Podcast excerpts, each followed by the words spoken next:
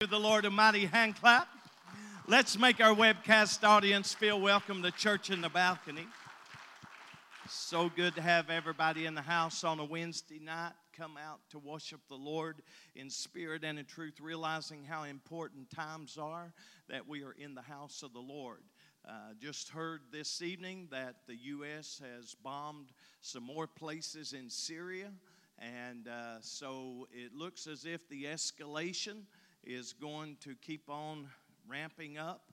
And uh, now a lot of the people are talking uh, terms like World War III. And uh, if there's ever a time that we need to get stirred and need to pray for our country and need to pray for our leaders, it is the day and age we're living in. So let's be in much prayer for all of those who are going to make decisions uh, here within the next little bit of how much uh, we're going to retaliate and what that's going to consist of uh, because we know that the Bible says there's wars and rumors of wars. The Bible says that in the last days, before the Lord comes back, we're going to see all of this chaos and all of this dangerous, perilous times. Um, I'm really believing that uh, we're living right there to where the Lord could come back at any time. Amen.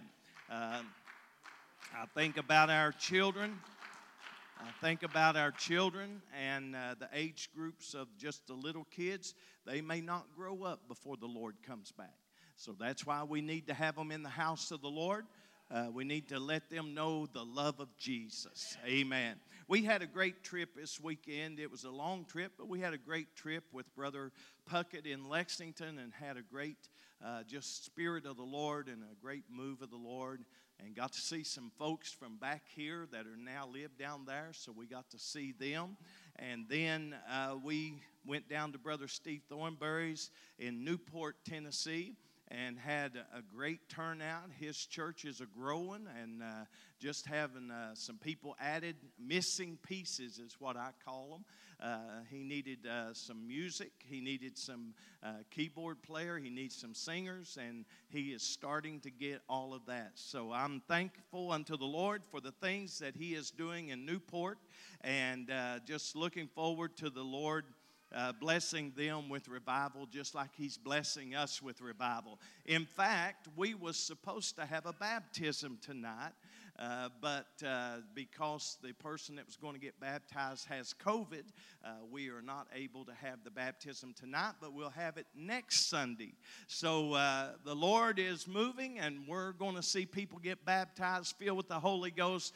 We're going to see some folks come in I believe there's a lot of interest right now. A lot of eyes are on this church and on Pikeville Church, and they're just waiting for that right moment when they can just submit and give their life to the Lord. So don't be surprised when you turn around and on a Wednesday night or a Sunday morning or a Sunday day, you start seeing new faces that you have never seen here before, people you don't know, and people you wonder, well, how do they know about this place? I'm going to tell you, the Lord is bringing people from the north, the south, the east, and the west, and we're going to see revival. Amen.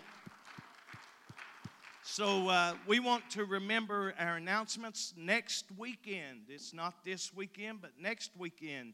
Uh, we will be having our Harvest Time Crusade. Going to be a great time. Brother Buddy Puckett's going to be here Friday night. That's November the 17th at 7 p.m. And then Saturday night, November the 18th at 7 p.m., Brother James Chesser from Charleston, West Virginia. And Sunday, November the 19th, 11 a.m., Brother Michael Moppin is going to be with us. And then a dinner following. I was talking, uh, we had um, one of the um, section leaders of the United Pentecostal Church uh, in service with us on Friday night, and I was uh, laughing and talking to him because Brother Puckett is ALJC, and I said, uh, We have every person that's speaking in Harvest Time Crusade is ALJC. And we were laughing about that because I got friends in ALJC, I got friends in UPC, I got friends in WPF. I have friends that are independent. But I know one thing if you will show yourself friendly, you can have friends. Amen? Let's also remember our Christmas program is coming up Sunday, December the 10th at 6 p.m. And uh, we'll round out the year with our New Year's Eve celebration, which is going to be Sunday, December the 31st. That will be from 9 p.m. to after midnight. We always have a great time. We gather together and we sing and we praise and we testify. And then uh, about midnight, we start counting down. And then we start shouting and praising the Lord past midnight so that we can let the Lord know we're glad He brought us through this past year and going to see us in the new year. Amen. This Friday, that'll be just a couple of days away, they're going to have Friendsgiving, and it's going to be from 7 p.m. to 9 p.m. right here at CAC, and that is grade 7th through 12th. So keep that in mind. And if you know some kids that want to be a part of something good, have them come out. Uh, they don't have to be a member of this church or a child of a member of this church. Uh, if you see somebody that's interested in coming, make sure they're here this Friday, and that will be from 7 p.m. to 9 p.m., seventh grade to 12th grade and uh, going to have some fellowship, going to have some food, going to have some games, and going to have a good message. So uh, drop your kids off and let's see what the Lord's going to do on Friday night. Amen. With all that said and done, could we lift our hands and could we just ask the Lord to move here tonight? Lord, we come before your presence and we thank you for your blessings, Lord, that you have bestowed upon us. I pray, Lord, that you would move in a mighty, miraculous way for each and every one that is gathered here. Some may be sick in body, having pain and, and things going on in their life. Some are struggling with situations and circumstances. But Lord, I know that you hold everything in your hand. You're still on the throne. You still have all power. You're still able to move. Uh, even when the world doesn't think you can, you still can. And Lord, I pray that you would bless the singers, musicians. I pray, Lord, that you would touch each and every one watching by way of webcast. I pray that you would just touch all of those on our prayer list, all of those that need a touch spiritually, physically, or mentally. Lord, I pray for our country. I pray that you would guide our leaders, that you would uh, guide them, Lord, in, in the way that they will do your will. And Lord, we know that the time is near of your coming. Lord, we want to be ready. We want to hear you say, Well done. So, Lord, help us to draw closer to you and to have our faith increased as we hear the word of the Lord. And Lord, I praise you because your word warns us of things that is coming upon this earth uh, if we miss the rapture. But Lord, help us to make uh, the rapture, to get up in the first resurrection so that we can make heaven our home as we give you the praise in Jesus' mighty name. Amen. Amen. Let's give a mighty hand clap unto the Lord as Brother DeBarge comes. Hallelujah. Let's praise him right now, for he's great and greatly to be praised. Oh, yes, he's such a real God. I believe everyone in this room could attest to how real he truly is. We can attest to how many times he's shown up in our lives when we were undeserving. Whenever we didn't deserve for his kindness and his mercy, he has always been there. All right. Amen. That's the God that I want to talk about tonight. All right. The God of love. If you would uh, join me as we flip to 1 John chapter 4 and verse 7. Uh, 1 John chapter 4 and verse 7. Tonight I want to talk to you, as I just stated, about the God of love. The God that we serve is a powerful God. He is a merciful God that desires to see his house be filled. All right. He is a God that operates through love. He teaches us how to be good parents because he is a good father. All right. Amen. And whenever you get to 1 John chapter 4 and verse 7, it says, Beloved, let us love one another, for the love or for love is of God. And everyone that loveth is born of God and knoweth God. Right. Join me as we go before the Lord that loves us. Would you join me right now? Lord, we come before you and we thank you for loving us. Lord, we understand what love is simply because you loved us first. Whenever we didn't deserve love, God, when we didn't know love, you, you found us on the wayside. You picked us up, dusted us off, and you showed us what love is. We ask tonight, Lord, that we are servants of love, servants of kindness, and servants of mercy. We ask that you would move in this place in Jesus' mighty name, and the church said, Amen. Amen. God bless you. You may be seated. So I begin to, to read that short but powerful scripture. It reminds us exactly who our God is. All right. It reminds us that we serve a God that loves. Whenever we begin to find ourselves in what this world would call depression, these spiritual battles that this world would love to medicate, instead, let's begin to look at the one that has never left us nor forsaken us. All right. Let's begin to look at the one that loves us. Whenever we have messed up because we're human, whenever we have sinned because we're human, whenever we have made mistakes and we've went down the wrong path, and he allows us to be pulled back to an altar of repentance, an altar of forgiveness. Let's be reminded of who our God is. Right. Come on now, whenever they said there's going to be a Savior born, and He's going to be called Wonderful Counselor, Mighty God, Everlasting Father, and Prince of Peace. They were talking about a coming, a coming of the Lord, uh, the one that's going to love the ones that make mistakes, uh, the one that's going to use the ones that are broken from time to time. Uh, Come on now, you cannot look at your situation and say, He has given up on me. You cannot look at your situation and say, There's no hope for me. Because if you know who your God is, you know you have hope for tomorrow. When we wake up in the morning, we know we are loved. It is our choice to, to realize that and to acknowledge that or not. If you choose to go through this life and think that you are not loved, that is on you. Right. The fact that you're still drawing air into your lungs, the fact that you woke up this morning, the fact that you're not pushing up daisies. Jesus. Whenever I moved to this area, I heard that more times than, I, than, than I've ever heard in my entire life. Brother, how are you doing? Oh, I'm doing good. I'm not pushing up daisies. I woke up on the right side of the, of the ground this morning.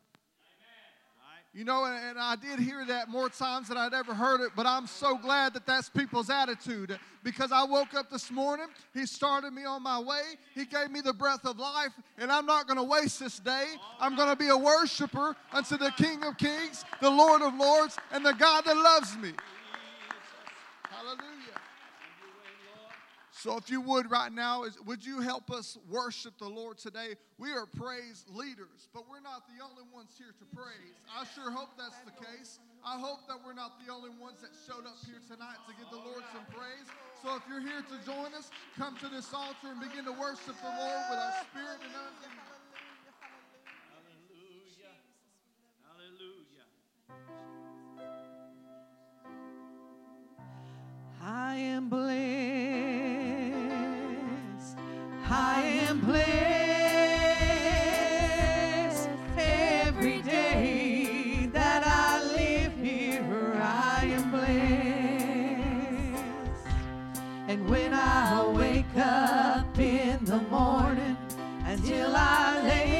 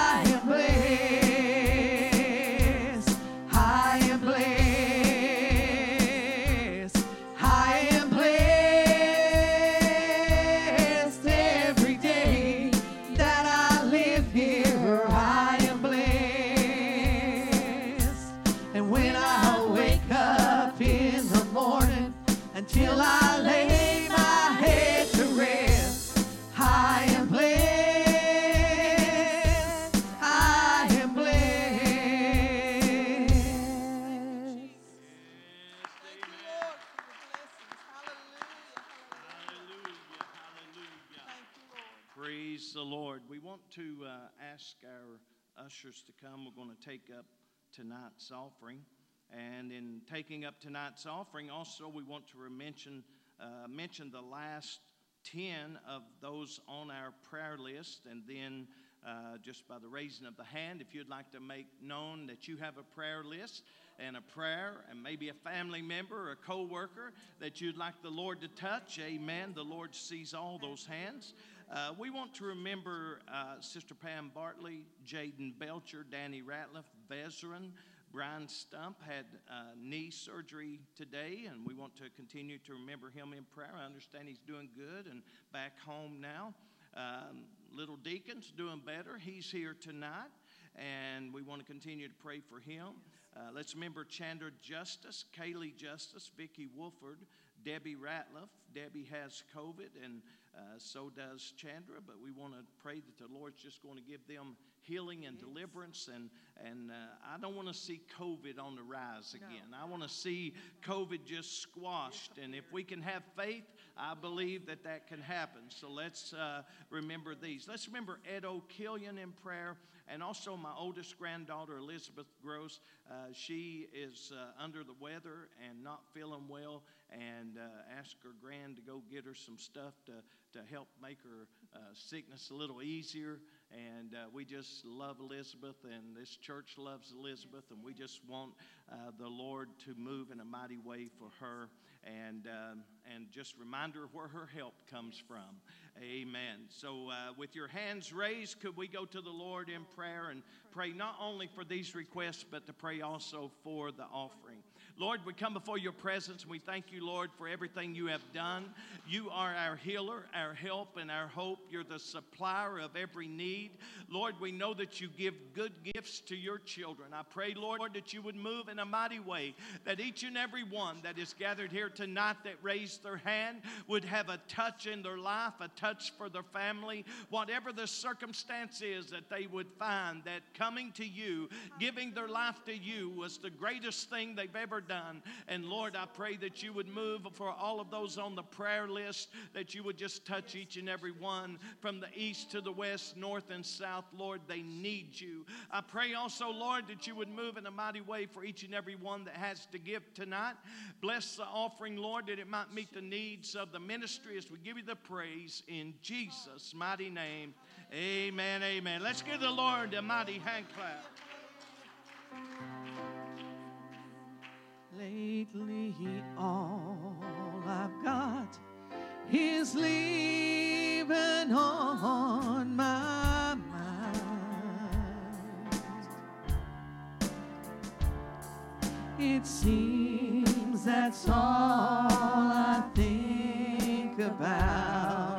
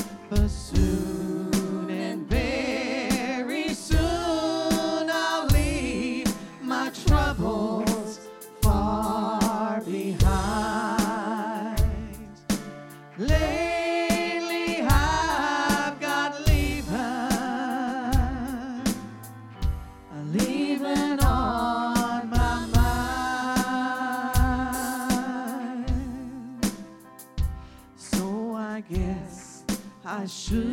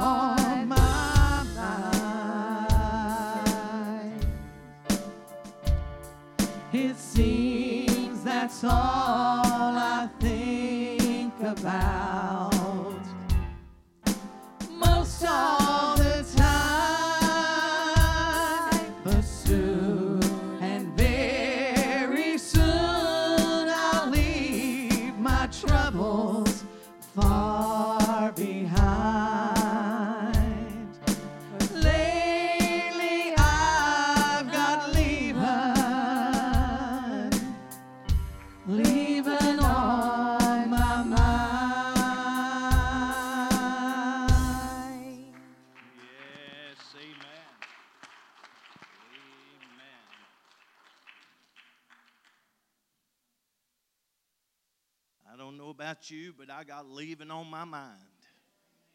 Amen. This world is not getting better. Every day it's getting worse. So much fighting and confusion going on down here on earth, but I don't let it bother me because I'm not here to stay. Look at somebody and say, I'm not here to stay. I know my Lord is coming soon and I'll be called away. Amen. Amen. There's a song that me and my wife uh, sing at times, and, and it's just a song that just talks about uh, how that uh, He's coming soon. And uh, realizing that He's coming soon, uh, don't give up. The Lord is coming. We don't know the hour nor the day. Creation moans, the earth she groans. Men's hearts they fail with fear.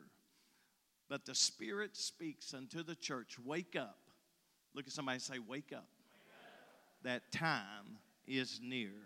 Amen. I'm glad to know that the coming of the Lord is near, and I want to be prepared for that moment. Amen. That moment. Oh, hallelujah. What a day that will be. Praise the Lord. If you have your Bibles today, I want you to, and as we uh, dismiss, I guess our youth departments done went into their respective places. So uh, we're going to let them make their way. Numbers chapter 27. Numbers chapter 27, verse uh, number 12. I want to begin reading verse number 12. Numbers 27 and verse number 12. It begins to read, And the Lord said unto Moses, Get thee up into this Mount Abarim, and see the land which I have given unto the children of Israel. And when thou hast seen it, everybody say, when you've seen it. When you have seen it, thou also shalt be gathered unto thy people as Aaron thy brother was gathered. You're going to see it, but you're not going to obtain it. What a, what a disappointment that must have been to know what you could have seen and could have done and I want to kind of back up to that in just a moment, but things that could have happened that didn't happen. And uh, it begins to say, For ye rebelled against my commandment in the desert of Zin, in the strife of the congregation, to sanctify me at the water before their eyes, that is the water of Meribah in Kadesh in the wilderness of Zin.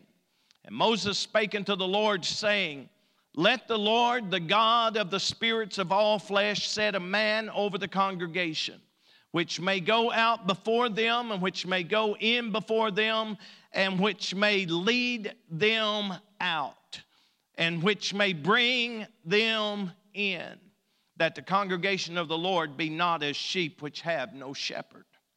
And the Lord said unto Moses, Take thee Joshua the son of Nun a man in whom is the Spirit, and lay thy hand upon him, and set him before Eleazar the priest, and before the, all the congregation, and give him a charge in their sight.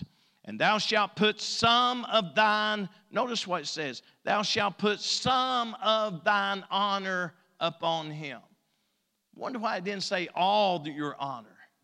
All of your just some of it. Just some of your honor upon him that all the congregation of the children of Israel may be obedient.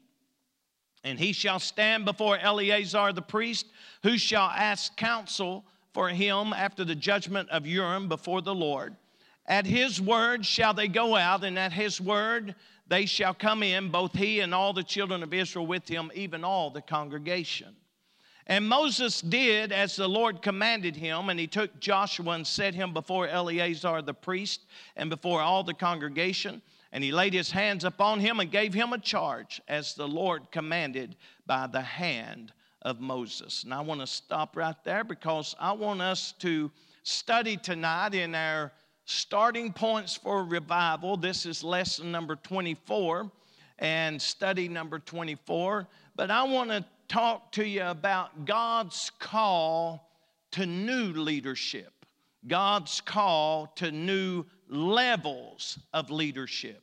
And that's important because every leader needs to know you're always preparing for your exit. You're always preparing the congregation for the change, for the better, for there to be someone ready to step up into the leadership role of the church. And that's why I think that sometimes we look and we see that it said that you shall lay upon him some of your honor, some of thine honor, is because there still needs to be respect for Moses' leadership. And that, that is why it's important that leaders coming up under leadership is submissive and willing to uh, yield to everything that is, is being taught them of how to lead and how to uh, take care of the flock because somebody's got to rise up in these days to be leaders, not just people in positions, but leaders. And that's what we want to talk about God's call to new levels of leadership. Let's pray. Lord, we come before your presence. We thank you. We thank you for the word. We thank you, Lord, that you have always had a ministry that has always looked for the next generation, the next leader to rise up, the next person who is dedicated to your word and who is faithful and who is going to show the sacrifice that it takes to lead your people. Lord, I pray that you would move in a mighty way as we study your word, that we would all receive something here today as we give you the praise in Jesus' mighty name. Amen. Amen. Let's give the Lord a mighty hand. And you may be seated. God has a principle for advancement. A lot of times people think that um, just because there is an opening or a vacancy, that that is their call to fill. But actually, it is not their call to fill. It's God's call first and foremost. But we find that when there's a vacancy, if a person has not proven themselves, they cannot help themselves or the congregation. That's why we must raise up leaders that are willing to submit under leadership. You find that under Moses is Joshua. You find to Elijah, there's an Elisha. You find to Paul, there's a Timothy.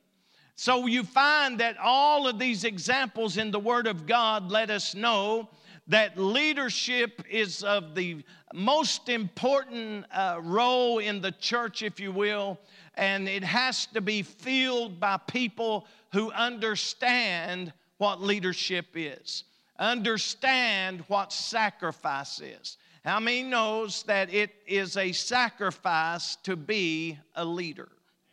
That means that there's things that you have to set aside. Oh, there's been vacations I would have liked to have taken. There was things I would have liked to have done, but you know what? Leadership has to make some sacrifice.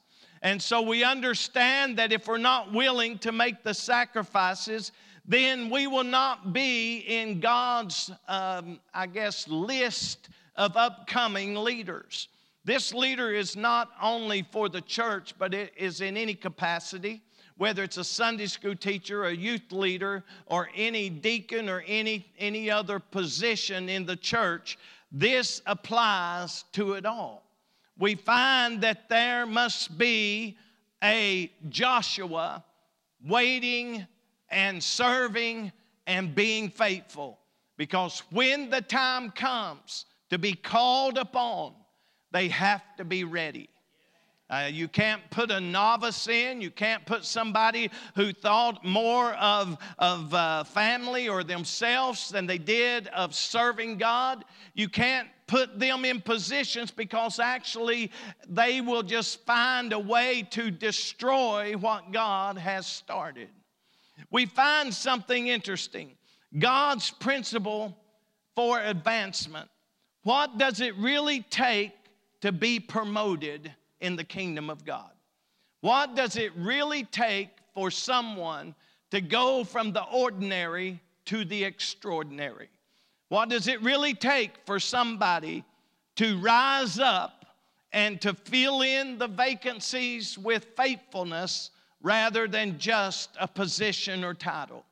God's principle for advancement is if we will be faithful.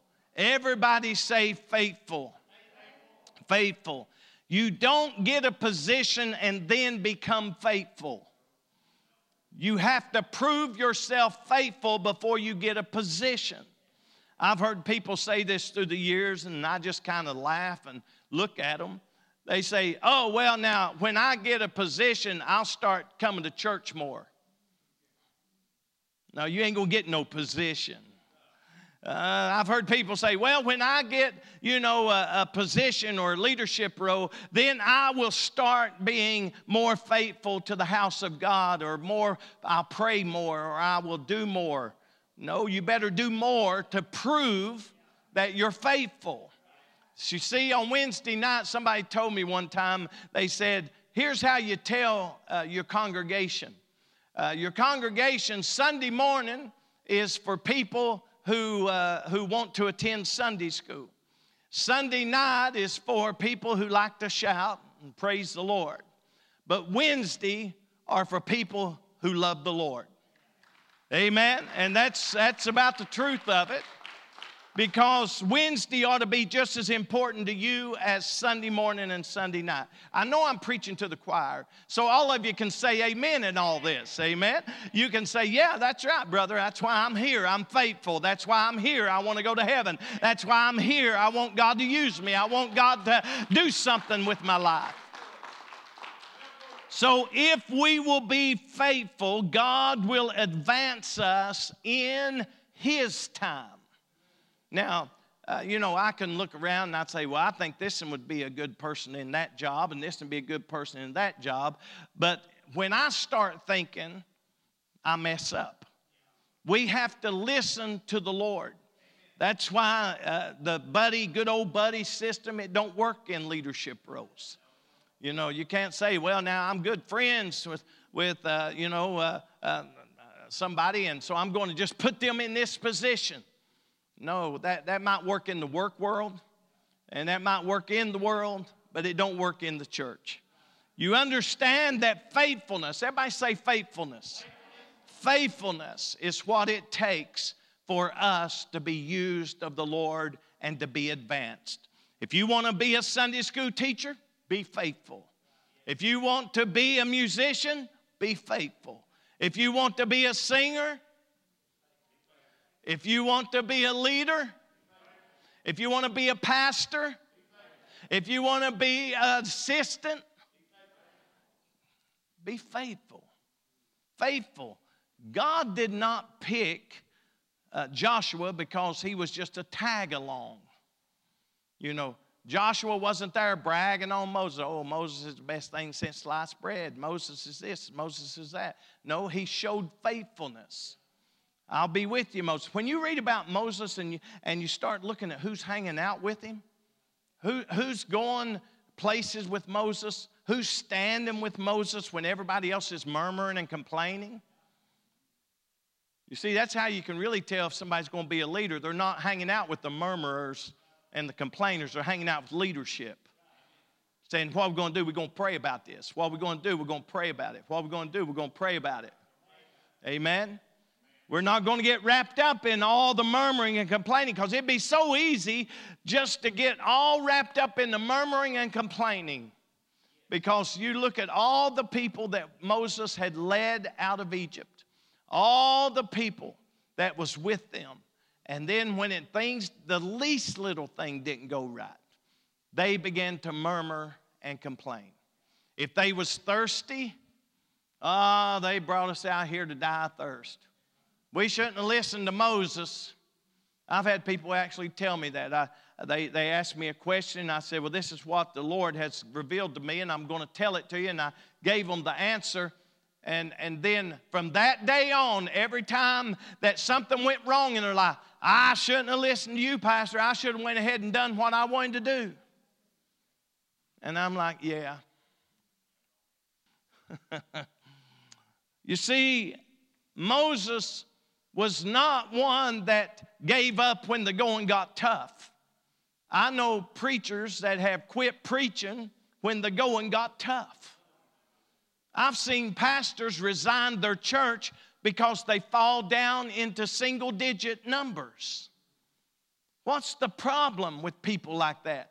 They're not leaders. Leaders don't look and say, well, if I can preach to a hundred, I'll be a preacher.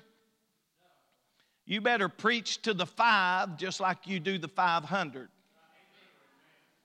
Now, I'm going to tell you some things, and this ain't bragging. I'm just telling you this is why the Lord allowed me to be pastor of this church.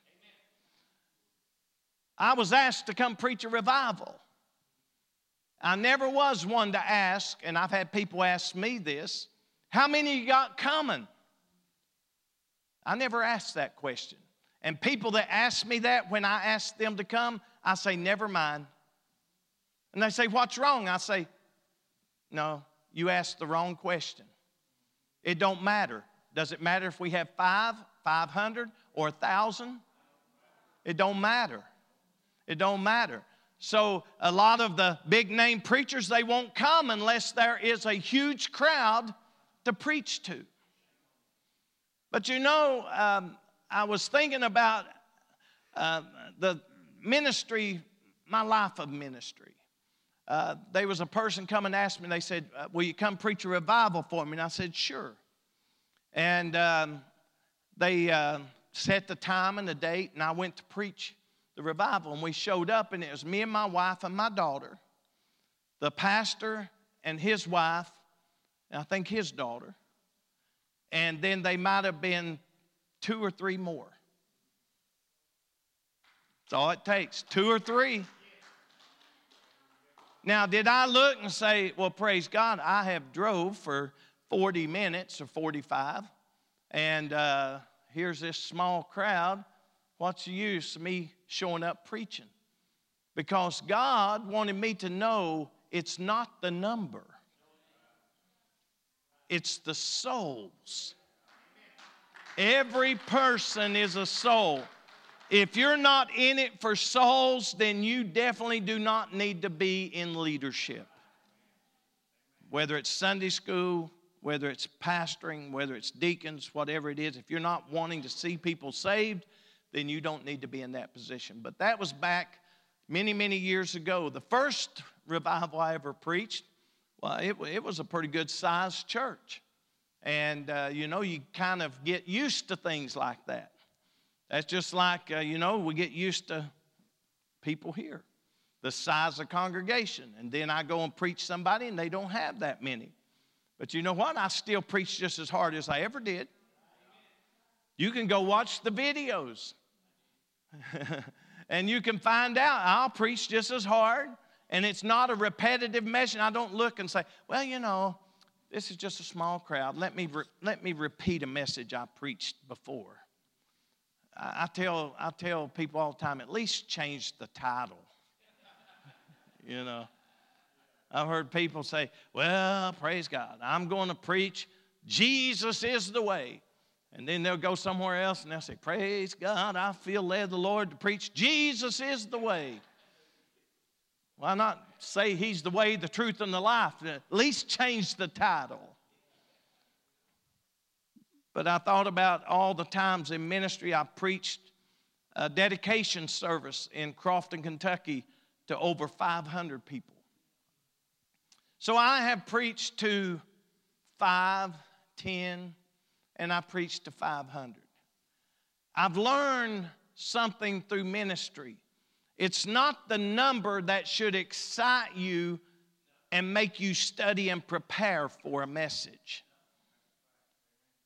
I've had people actually stand up in this pulpit that I had helped get lined out in their life, and they say, Well, I'll preach to the 10 that'll be there.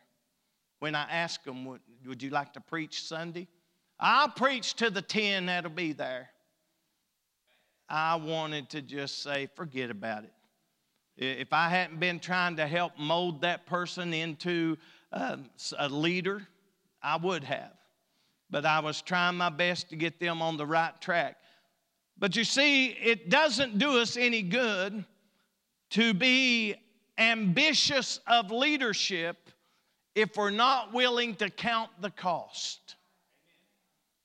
Because the cost is tremendous.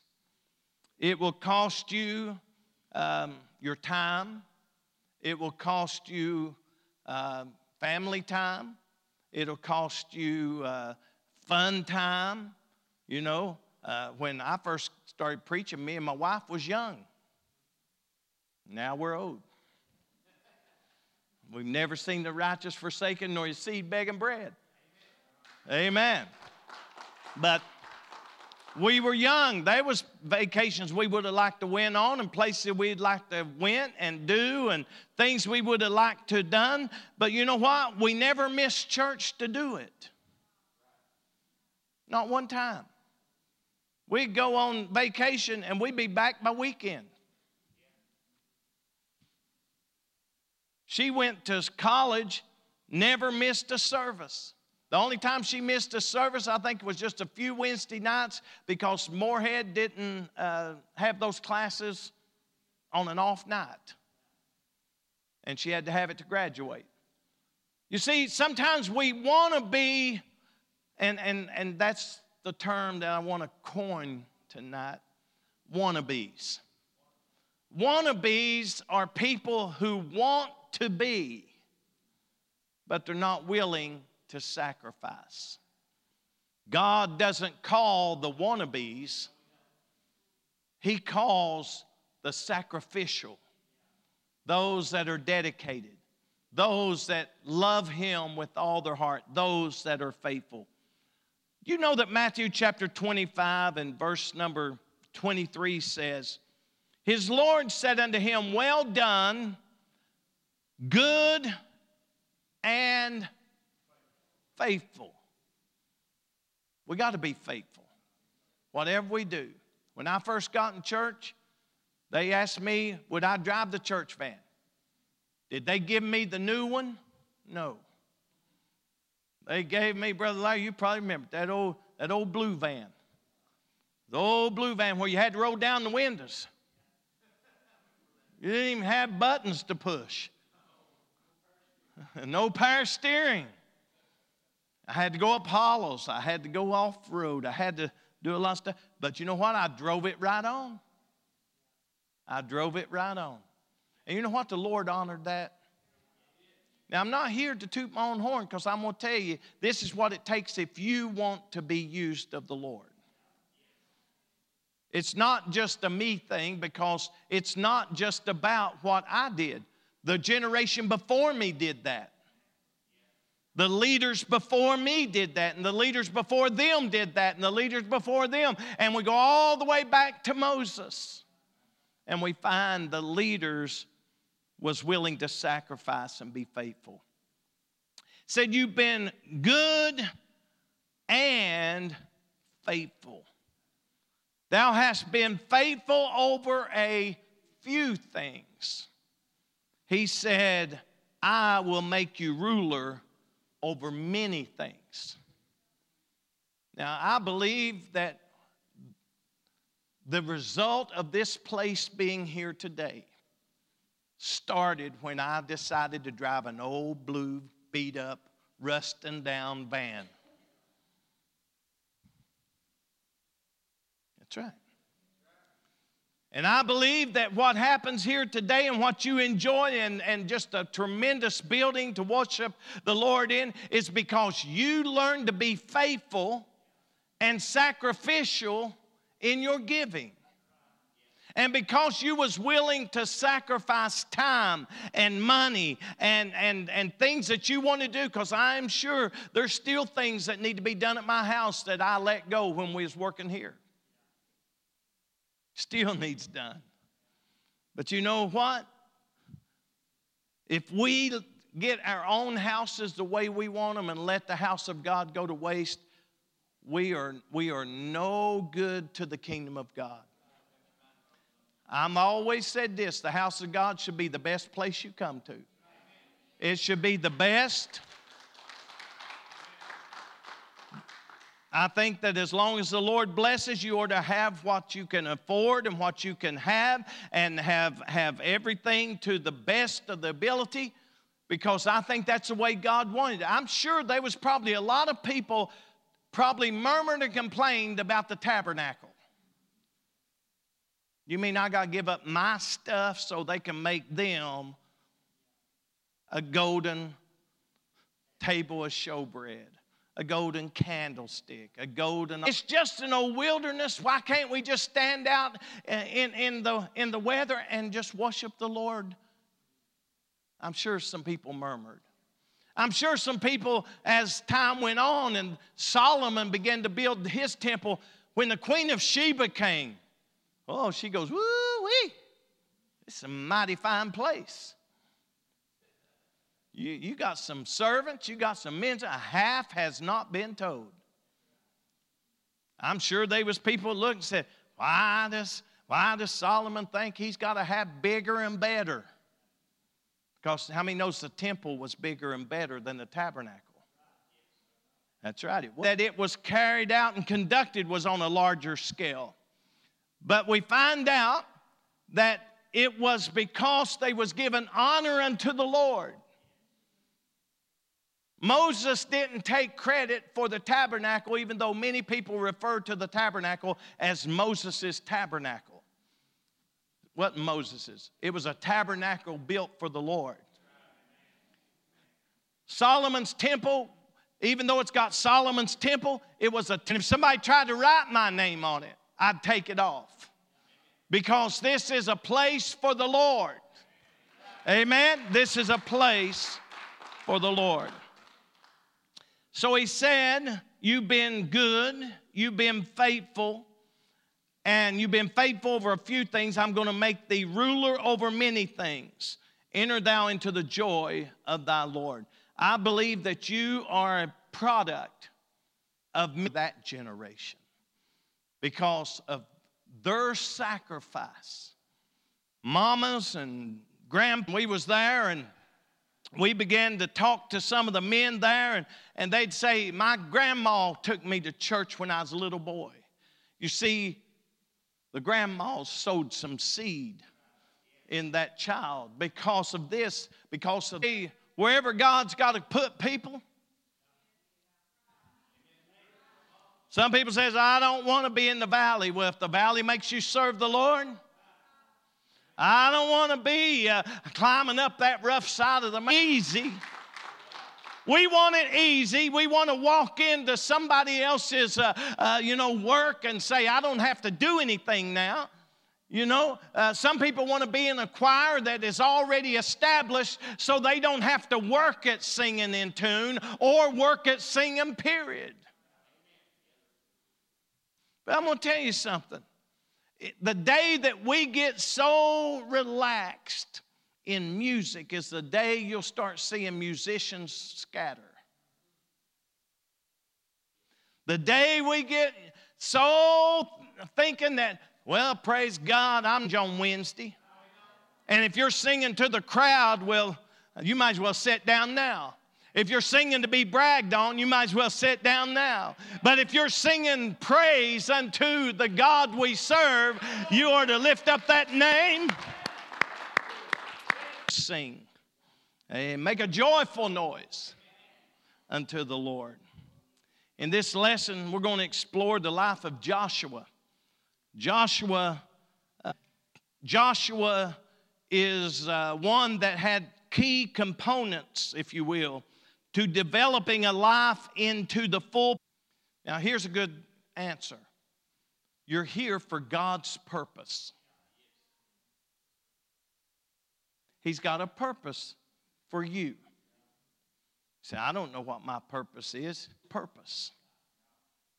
Nobody that's unfaithful, nobody that doesn't pray, nobody that just nonchalantly comes and shows up for church God ain't going to use you in a mighty way until you start being faithful and you start submitting and you start praying more and you start reading the word more and you say I need to I need to line up a little bit more on those things go and until you can do that God will never use you in mighty ways.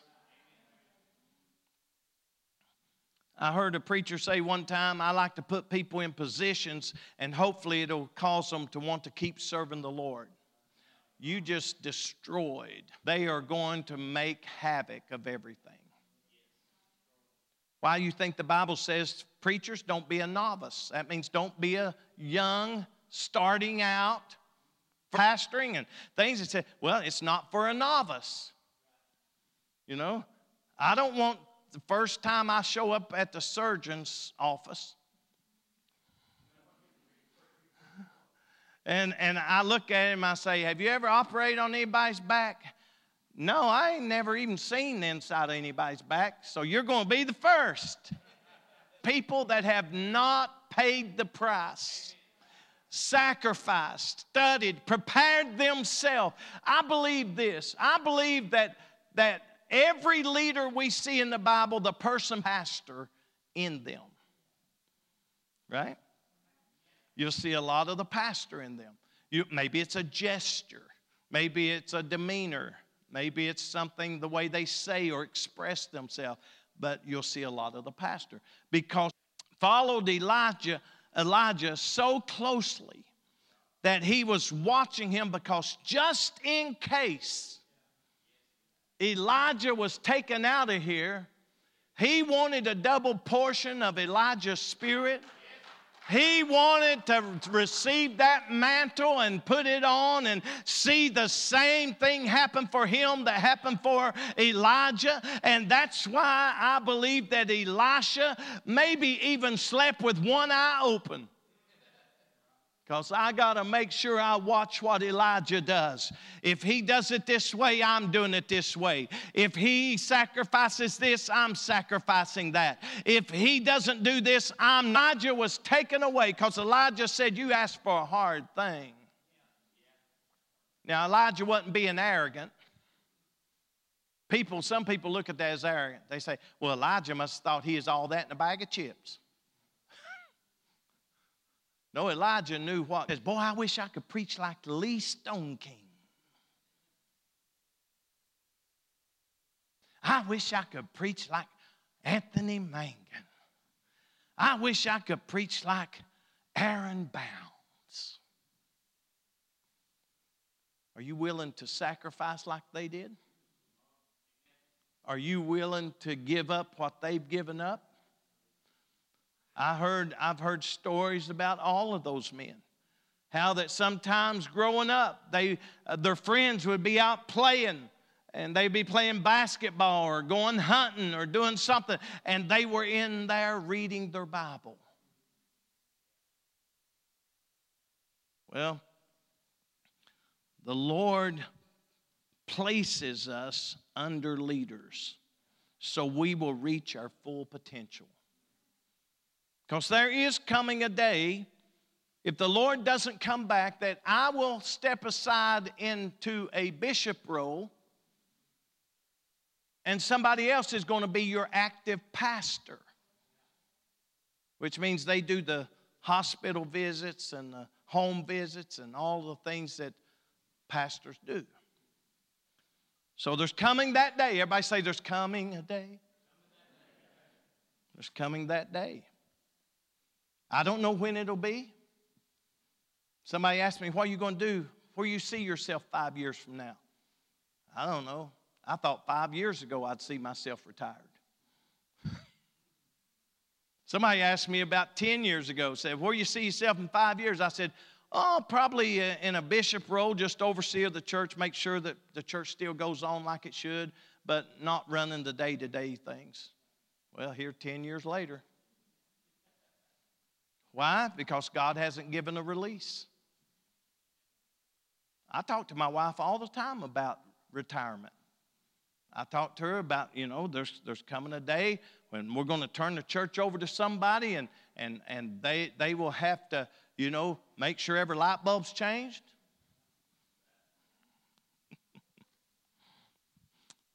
They'll have to check, make sure filters are changed and all sorts of other stuff and, and they'll be turned over. There's coming a day. I don't know when that day is. But when the Lord looks at me and says, Richard, today's the day. I'm going to be like Elijah with Elisha. I'm going to drop the mantle to the next person. That's right. A pastor never does a congregation good by thinking they can pastor till they're 150 years old.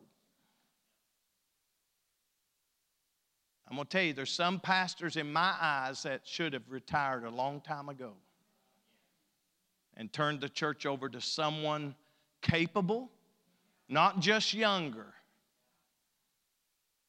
I heard of a, a pastor that was old and he turned his church over to somebody that was old. And, and he wasn't as old as the pastor, but he was still old. And, uh, you know, people question, well, why did he do that? Why didn't he get somebody young? Because you need the faithful.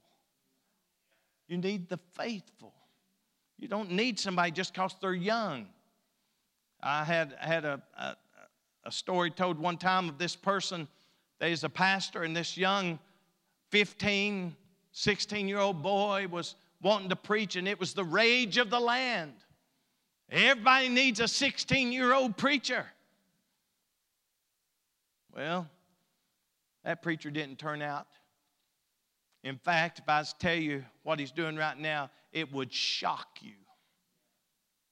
It would shock you, but I won't tell you what he's doing right now. The first essential step toward a person's leadership development is to be willing to submit to the authority of another. I have to still submit to authority. That's why I'm licensed with United Pentecostal Church.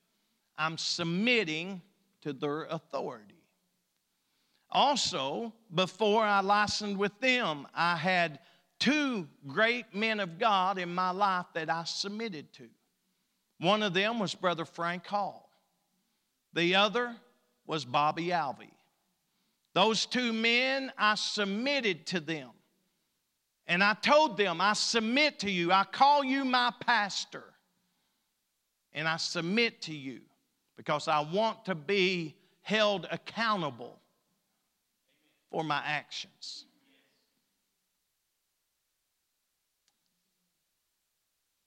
I had somebody stand up in my face one time and literally say, You're not accountable to anybody. And I said, Let me tell you something, mister. I'm accountable to more people than you realize. I said, You don't know what you're even talking about. You see, pastoring ain't all about smiling and everybody happy on Sunday and everybody praising on Wednesday, sometimes you get stuff thrown up in your face. Sometimes you get told off. Sometimes you can go to Lowe's and have somebody jump on you.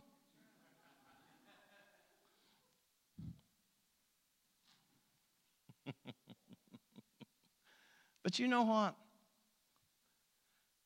It's going to be worth it all.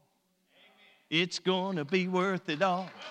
It's going to be worth it all some beautiful, glorious day.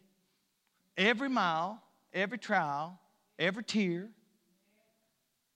it's going to be worth it all. I ask you this if you can't take rebuke, you'll never be a leader. Because somebody ain't going to like you. Oh, praise God, if I was in charge. I was king of the forest.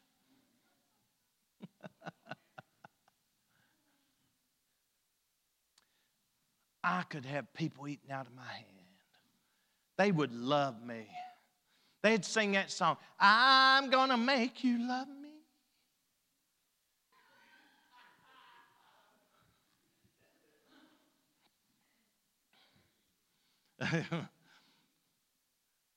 You got to be thick skinned. Because some people are going to treat you like dirt. Let me back up. Some people's going to treat your wife like dirt. Some people's going to treat your child like dirt. That's right. But you know what? You keep preaching. You keep preaching. You, I love the Lord. Don't you love the Lord? I, I, love the Lord. We will discover what did God see in Joshua, how God shaped Joshua, and how God's timing affected his life. Once we identify these characteristics, it'll be our responsibility to apply them to our own lives. Number one, the Lord places us under leaders. I say this all the time. I hear it all the time. People, other preachers tell me this all the time. People want a preacher, but not a pastor. You know why? Because preachers, oh, preach me happy. Preach something that'll excite me. Preach to me. But don't you tell me what to do. Don't you tell my child what to do. Don't you tell my wife how to dress. Don't you tell, right? People want a preacher. As long as I guarantee if I took 30 days and all I did was ever preach, just preach, no pastoring. Somebody comes to me, Pastor, what do I need to do about this? I'm preaching today. I'm not pastoring right now. 30 days of no pastor. I guarantee everybody would be excited and say, Man, I tell you what, he ain't talked about tithing the first time. He ain't talked about uh, forsaking the assembling of ourselves together as a manner of some is, ex- exhorting one, amo- one another so much the more as you see the day approach. He ain't mentioned that one time. He ain't looked at us and said we need to move a little closer. He ain't done none of that. Oh, he's a preacher. Because most people want a preacher instead of a pastor. Because a pastor does have to correct people. The pastor has to make decisions for the whole church. A lot of times people don't understand why a pastor does what he does. It's easy to sit on the couch on Monday morning and analyze what happened on Sunday. They call it Monday morning quarterbacking. They say, oh, well, if that guy hadn't dropped that pass, they would have won by seven. If that guy hadn't got sacked. And, and they, they talk about all the what ifs. They don't really understand what it's like to be out on the field. So sometimes people take that attitude toward the pastor. I don't know why the pastor set that person down. They're a good person.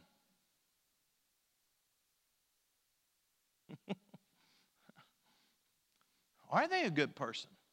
You might just see the smile. Right?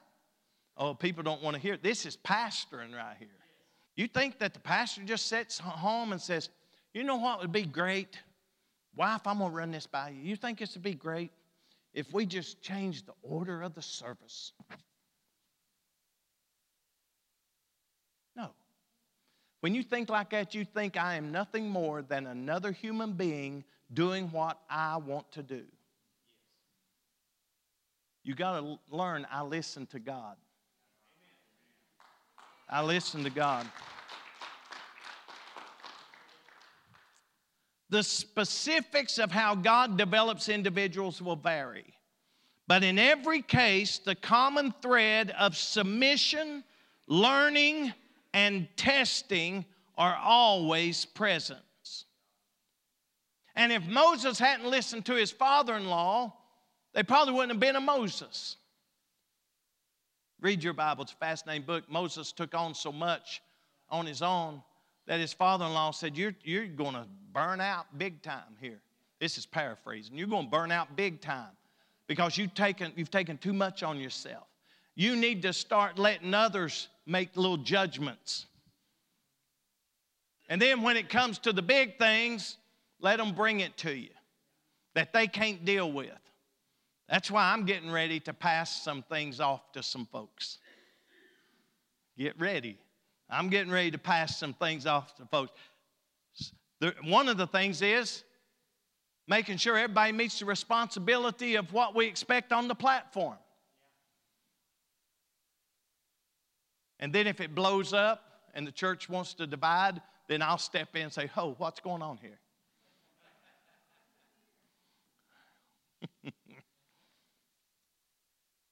You know, that, that's, that's really what needs to happen. We need to lighten the load, share responsibility, share the load, help carry the load. That's why I tell you all the time. Some of y'all, when you see some kid back there at the water fountain throwing water all over the place, turning on, going,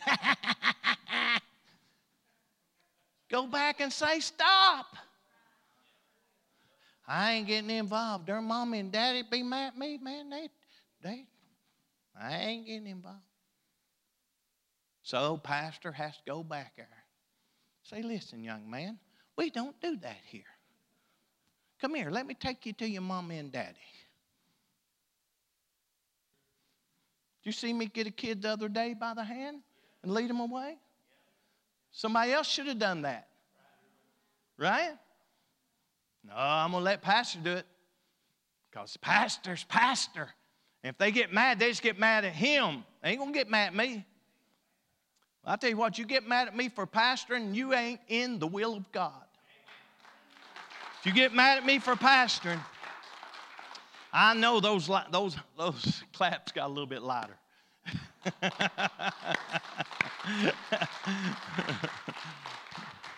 but you see, I know you love me. Because if you're going to heaven, you have to. Say, your congregation love you? I said, every one of them. If they ask me, do they love what you do? I might be a little different. Let's look at this. Jesse and Saul helped to develop David. Everybody has somebody that helps them be what they are. We usually call them our dads. Men, right? We say, man, my daddy taught me this, my daddy taught me that. I refer to my dad a lot of times. He taught me how to be a carpenter, how to be an electrician, how to uh, work, how to lay block, how to lay brick. I can do a little bit of everything. I can play a little bit of piano. I can play a little bit of drums. I can play a little bit of organ. I play a little bit of guitar. Am I proficient? No. But you know what? There's been times I've been called upon to do it, and did I look and say, hey, ain't my job? Or turn it down so low that it sounds like this. Come on, everybody sing now.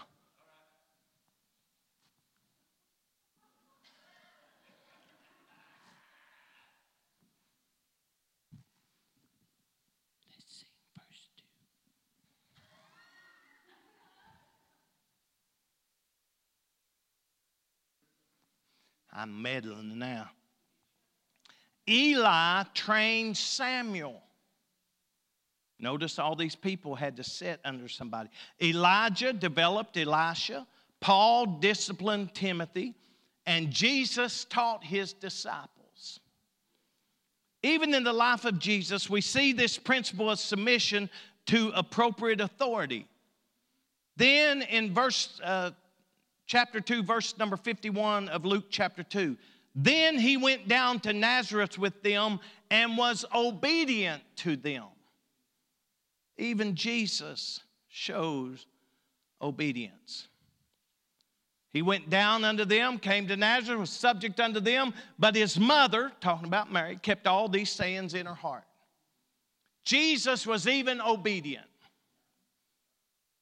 Obedient all the way to the cross, right? Oh, I'm so thankful he was obedient. I'm so thankful he was obedient. God uses this plan, this uh, layout of submitting to authorities in our life to unfold his purpose in our lives. The Lord saw Joshua's potential for leadership. You can see potential. But here's what I want us to understand what happens if we don't follow through with that potential. Think of what could have been. I was just thinking, and I know this is sore for some people, but to go back five, seven years, And I thought if, if people hadn't have got silly, and that's what it was, think what could be happening right now. But because people got in self, did we want to give up? Nope. Still showed up every service, still preached every message. You know why? Because God didn't call leaders to give up when the going gets tough. When the battle gets a raging, you don't just cut a trail and say, I ain't fighting no more. No, you stand and fight. Fight the good fight of faith. Well, here's, here's something we need to consider that not only did the Lord see Joshua's potential for leadership, the Lord has a vital role in every person in his kingdom. Every part of the body of Christ, which means every person, has something to add to the whole. How many knows your car has many parts? And how many knows that all parts are necessary? Now, I used to put model cars together. Back in the day when you got a Christmas gift, you didn't get a bicycle, four wheeler, you got a model car and a big old peppermint stick about that long, about that round, and you bust it with a hammer and eat it. That's what you got. That's why now I buy toys because I just can't get enough because I didn't have none growing up. So, anyway, that's another story. But thinking about the model car, I don't know if I ever put a model together that I used every piece. I have these parts left over, and I just put them back in the box, put the box under the bed, and it looks good. Oh, look at this model car. Oh, that's a fine job you've done there. Where's the steering wheel? I didn't think we need that. Ain't nobody going to drive this.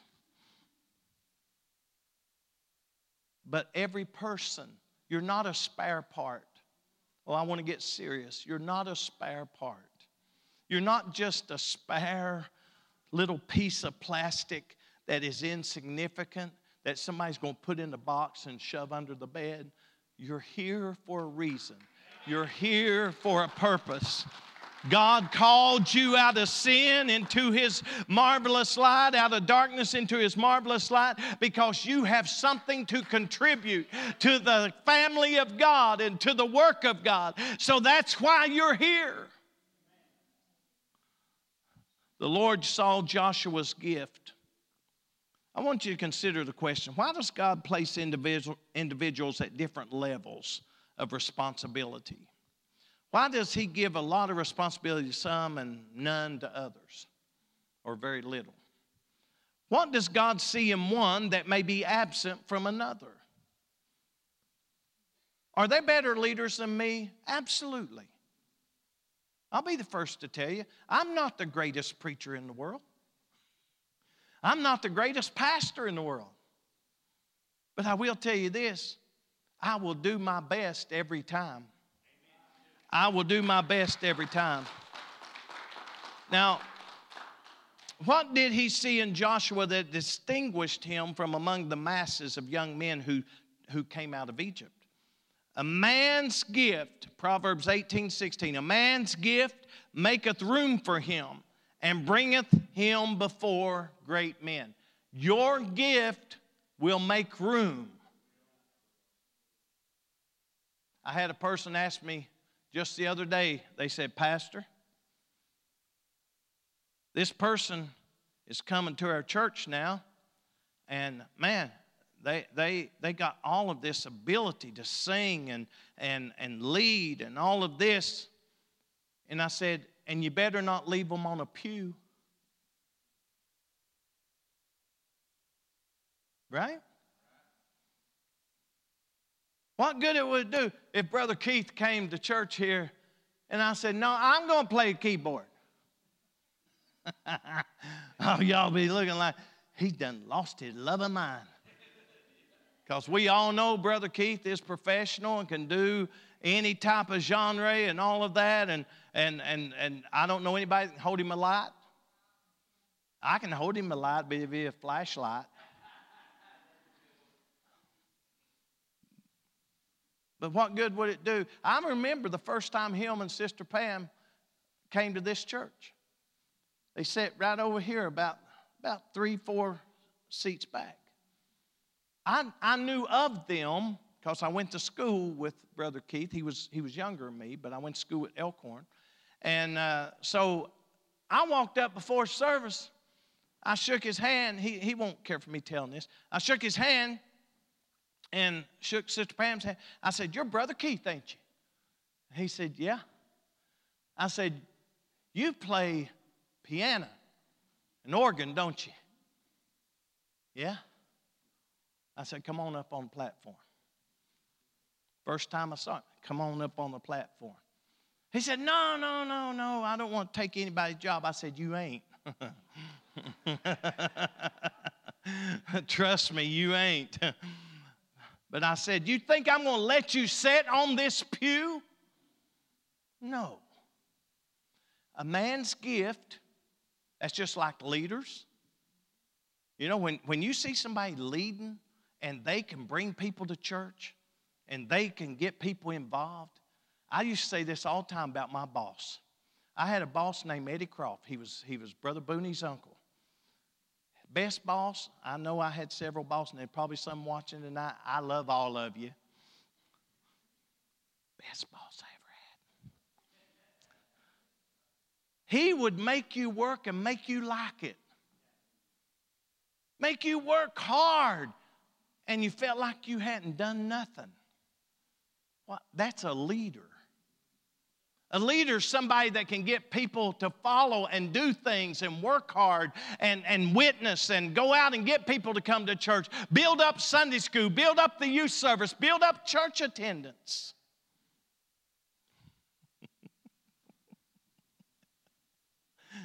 That's what leaders try to do. Because if you leave it to the leader, the leader is only one person and he can only do so much. So once he reaches his potential, that's plateaued. That's the end. Right? That's right. If, if, if I could say I can win 15 people, you know, okay, once I win those 15, it's over. Can't get no more.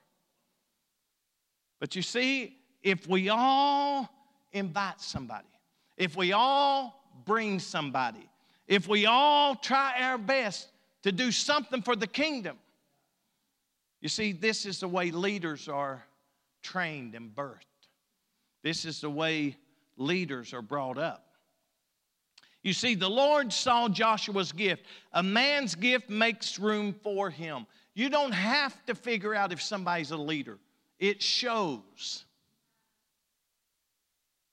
Do you think I have to look at Gracie and say, Gracie, can you sing?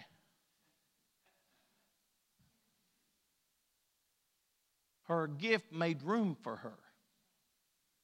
Right? That's right. You think that I can look at, at somebody else in this congregation and say, you know, do I think you're a, a, a, a youth leader or a Sunday school teacher? Your, your gift makes room. It shows itself, it presents itself. And it starts with dedication. Dedication, you know, you can have all talent in the world, but if you ain't dedicated, you're of no worth. The Lord decides when to advance us. Remember this the Lord saw Joshua's gift. Here's what the Lord said in the New Living Translation it says, Those on him, present him to Eleazar the priest before the whole community, and publicly commission him to lead the people. Moses' spirit, if you will. He's got the spirit in him. He's been following you. If you stopped, he'd probably run into you. He's been watching your every move. He's been there with thick and thin. When people murmured, he was standing there with you, not with the people. When people you see, until we learn to stand with the pastor, we haven't seen the next leader. Right? You got to learn to stand with the pastor. I know people say, I ain't going to stand with man, I ain't going And that's one of the examples. Moses and Joshua. God gave us an example. It's a great example of leadership transition. Transfer some of your authority to him. This is interesting because transfer some of it, not all of it, some of thine honor upon him. So, this is how leaders are, are molded.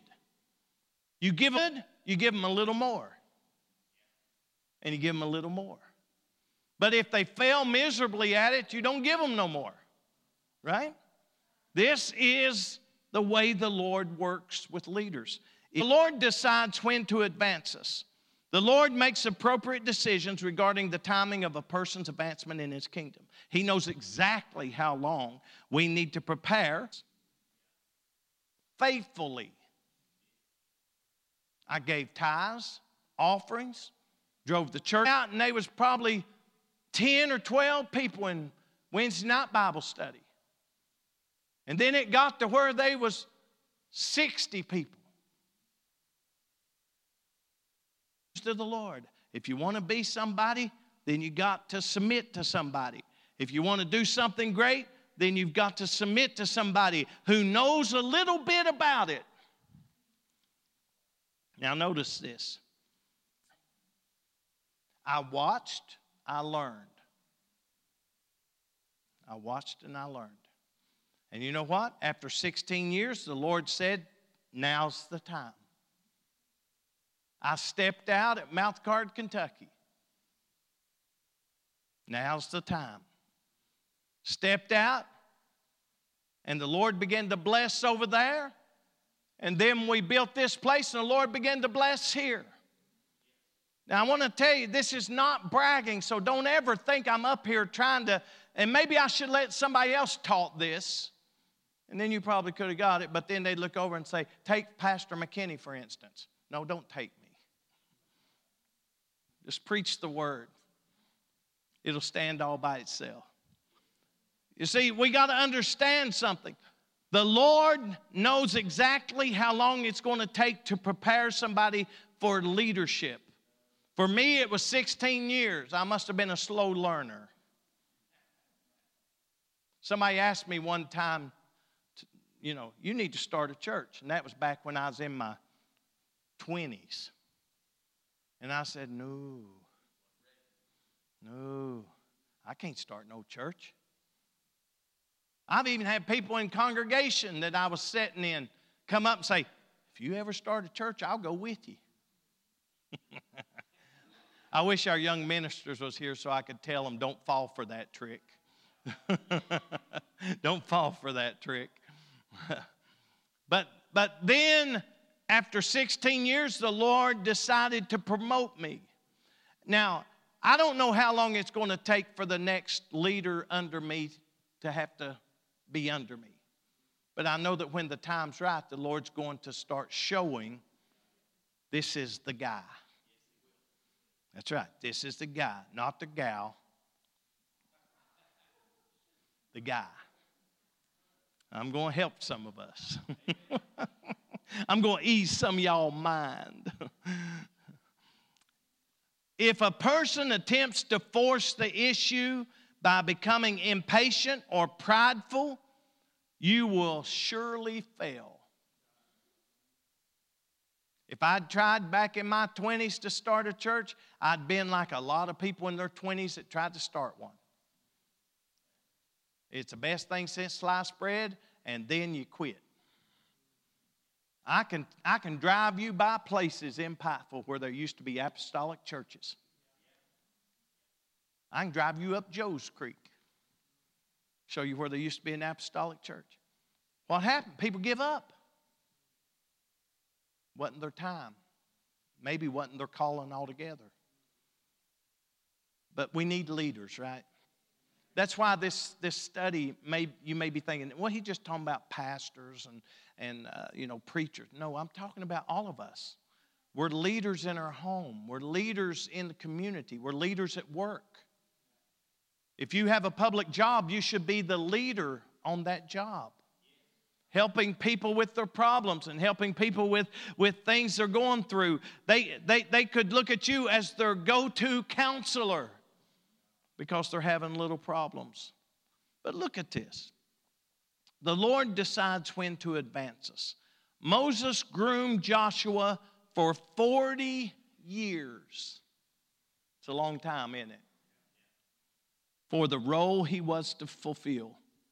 But the Lord alone decided when Joshua would assume that position. That's why I say it's not my decision, it's God's decision. The Lord said to Moses, Now the day of your death is near. Call Joshua and present yourself at the tent of meeting where I will commission him. So Moses and Joshua came and presented themselves at the tent of meeting. Deuteronomy 31 and 14. One of the greatest challenges for leader, leaders in training is to learn the art of serving while waiting. The Lord will place us where He needs us. How many knows that he has arranged in 1 Corinthians, I want to read this in coming to a close tonight. 1 Corinthians chapter 12 and verse 18. But now hath God set the members, every one of them in the body, and look, what's, a, what's that last phrase? As it has pleased him. Not me, not you. Him.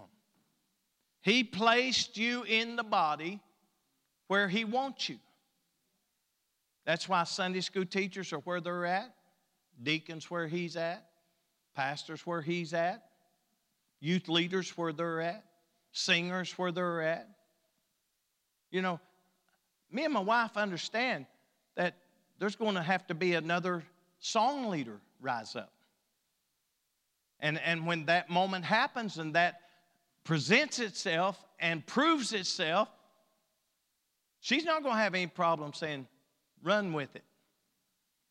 Just like I'm not going to have a problem when the next pastor shows his faithfulness and rises up, and we all know this guy has anointing, this guy has, you know, the ability to, to, to say more than a sermon at a funeral? Dearly beloved.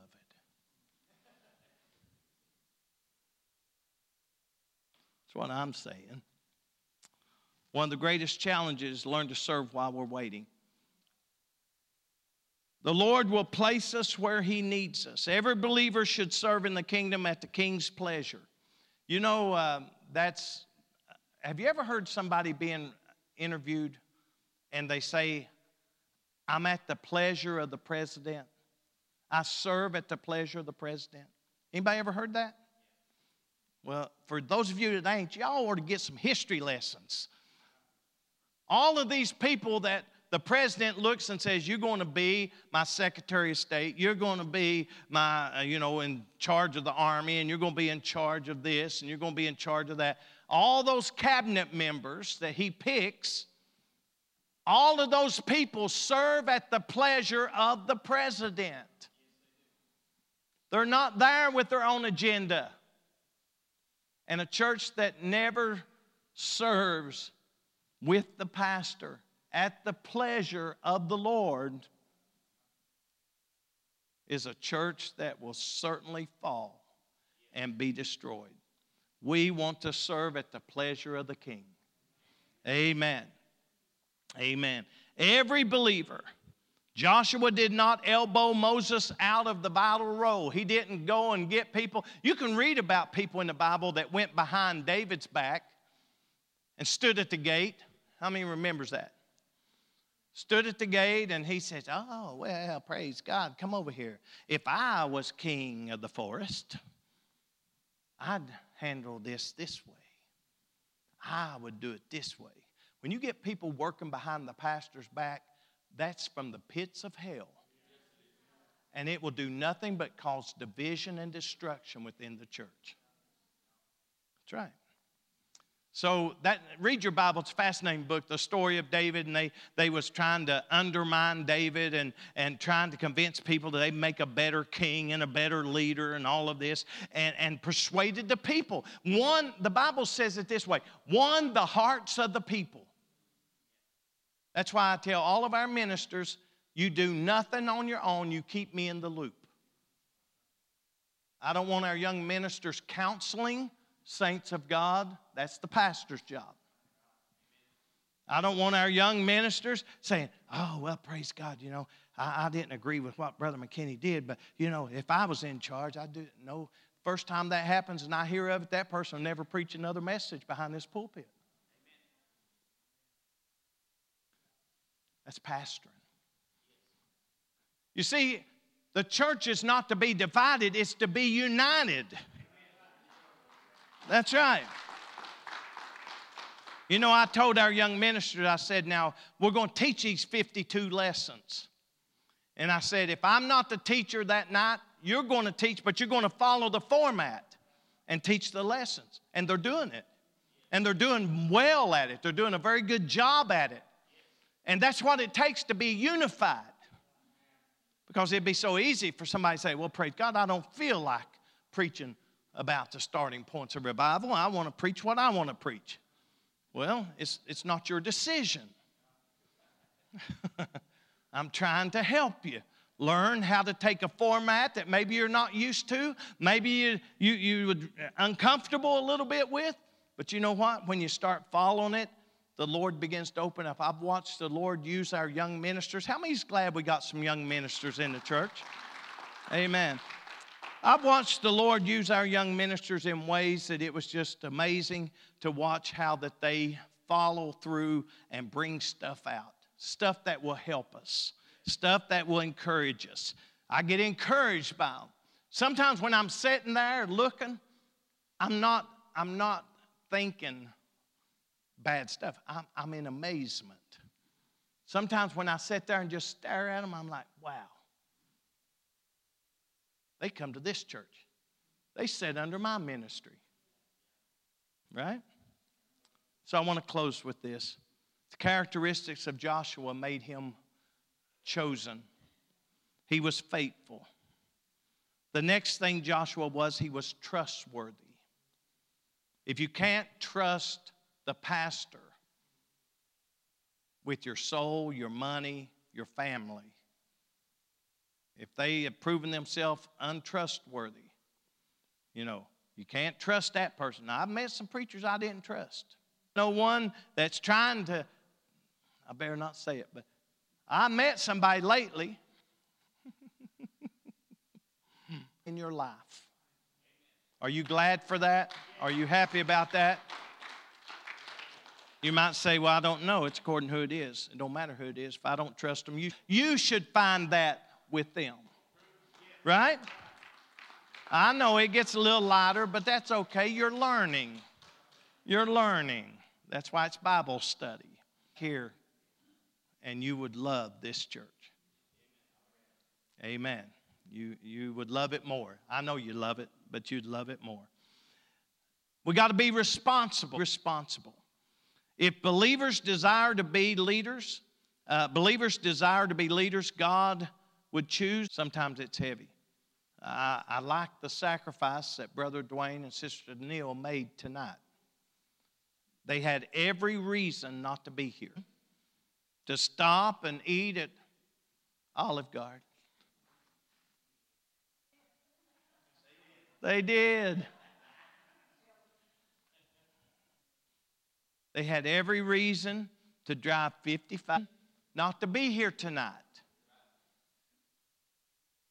But they said, this is what Brother Dwayne said to me I wanted to be in.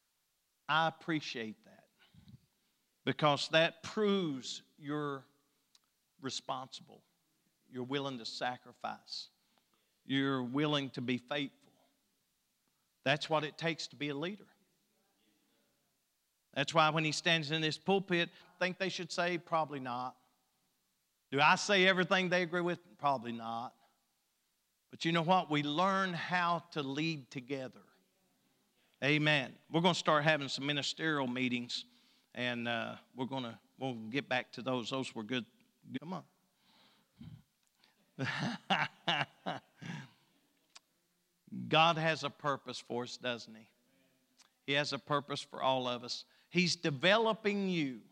Look at somebody sitting beside of you and say, He's developing you. What are you going to be? I don't know. Your gift will prove what it is. If you're faithful, responsible, and all these things, whatever your gift is, and how many knows everybody has gifts? Gifts are special things that you have that nobody else has. Right?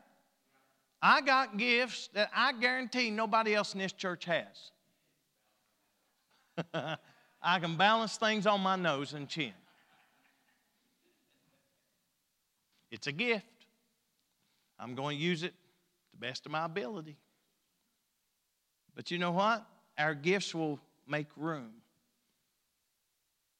We got to be responsible. We got to discover. Somebody look at somebody say, discover. Discover God's purpose. We got to fulfill God's purpose. Being chosen and commissioned by Jesus Christ to serve in his kingdom is the highest honor any of us can have. Brother Dennis, it's the highest honor to be a child of God.